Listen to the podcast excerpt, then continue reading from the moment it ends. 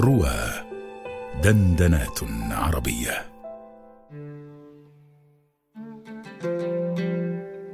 رأيت في السيرة مع إسراء جلبط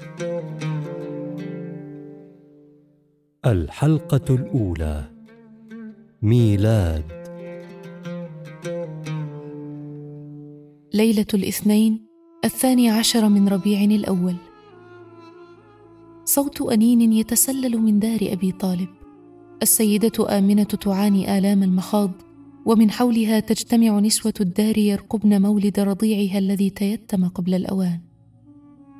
وما أشرقت شمس هذا النهار حتى أشرقت الأرض بنور نبي الله ولاحت تباشير هدايته في الآفاق فعمت أرجاء الأرض.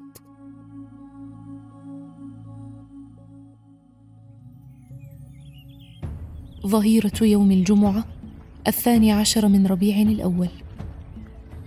رجل من اليهود يصعد مرتفعا في المدينة لينظر أمرا له.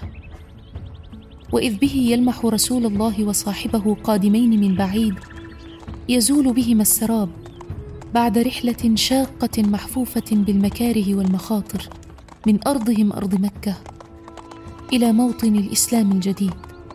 فيهتف في قومه يا معاشر العرب هذا جدكم الذي تنتظرون. فيصعد الرجال والنساء فوق البيوت يهتفون. جاء نبي الله جاء نبي الله. وترتج البيوت والسكك بأصوات التسبيح والتحميد والتهليل. طلع البدر علينا من ثنيات الوداع. وجب الشكر علينا ما دعا لله داع. أيها المبعوث فينا. جئت بالأمر المطاع.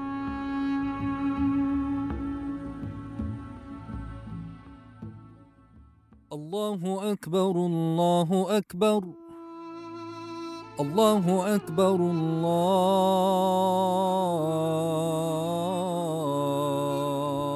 فجر الاثنين الثاني عشر من ربيع الأول. يؤذن بلال للصلاة فيصلي أبو بكر بالمسلمين بأمر من رسول الله بعد أن اشتد به المرض. يكشف رسول الله ستار الحجرة ليلقي نظرة أخيرة على رعيته. فيراهم قد اصطفوا للصلاة مقبلين على الله. فيرخي الستار مطمئن البال هادئ النفس مثلج الصدر رغم لهيب الحمى المتقدة في جسمه. عائشة توسده صدرها وهو يمسح وجهه بالماء ويقول لا إله إلا الله إن للموت لسكرات. يلتفت إلى فاطمة فيسمعها تبكي وتقول وكرب أباه. فيقول لها ليس على أبيك كرب بعد اليوم. يشخص بصره إلى السقف وتتحرك شفتاه بصوت خافت أجهده المرض. بل الرفيق الأعلى وتفيض روحه إلى بارئها.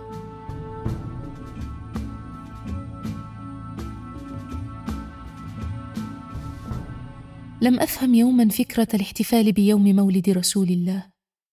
لا لأني أنكره بل لأني لا أحب أن يختزل هذا التاريخ في يوم ولادته فحسب.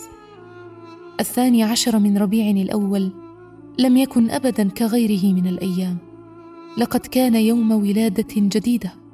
لا لمحمد بن عبد الله فحسب بل لأهل الأرض جميعا حتى يوم الدين. لكن هذا التاريخ لم يكن تاريخا لولادة رسول الله وحدها بل لولادات كثيرة لحقتها.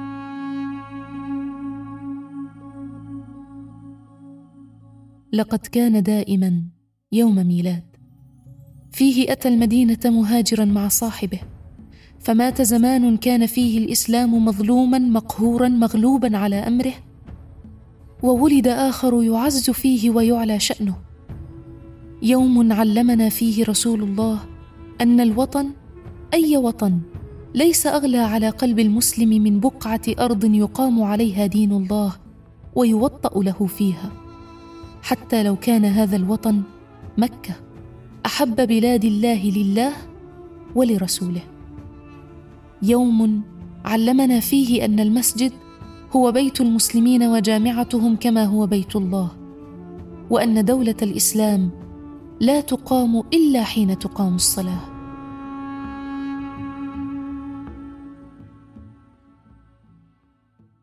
لقد كان دائما يوم ميلاد فيه فاضت روحه الكريمة لبارئها واختار رفقة ربه على من سواه. غير أنه كان ميلادا لعهد جديد. عهد علمنا فيه صحابته الكرام كيف يكون أمر المسلمين شورى بينهم وكيف تبقى الأمم ببقاء إيمانها وعقيدتها لا بقاء شخوصها.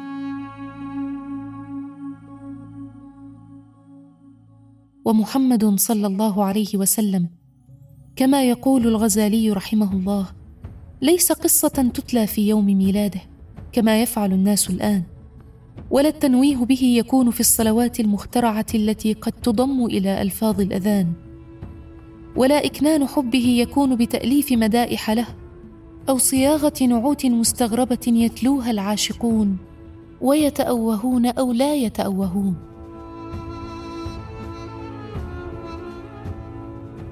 ثمة كثير من الدروس والعبر.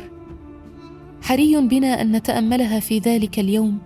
إلى جانب أكل الحلوى وترديد الأهازيج. كي لا تخلو مظاهر الحب هذه من أصل الحب ولا تبعد بنا عن روح الإسلام وهديه.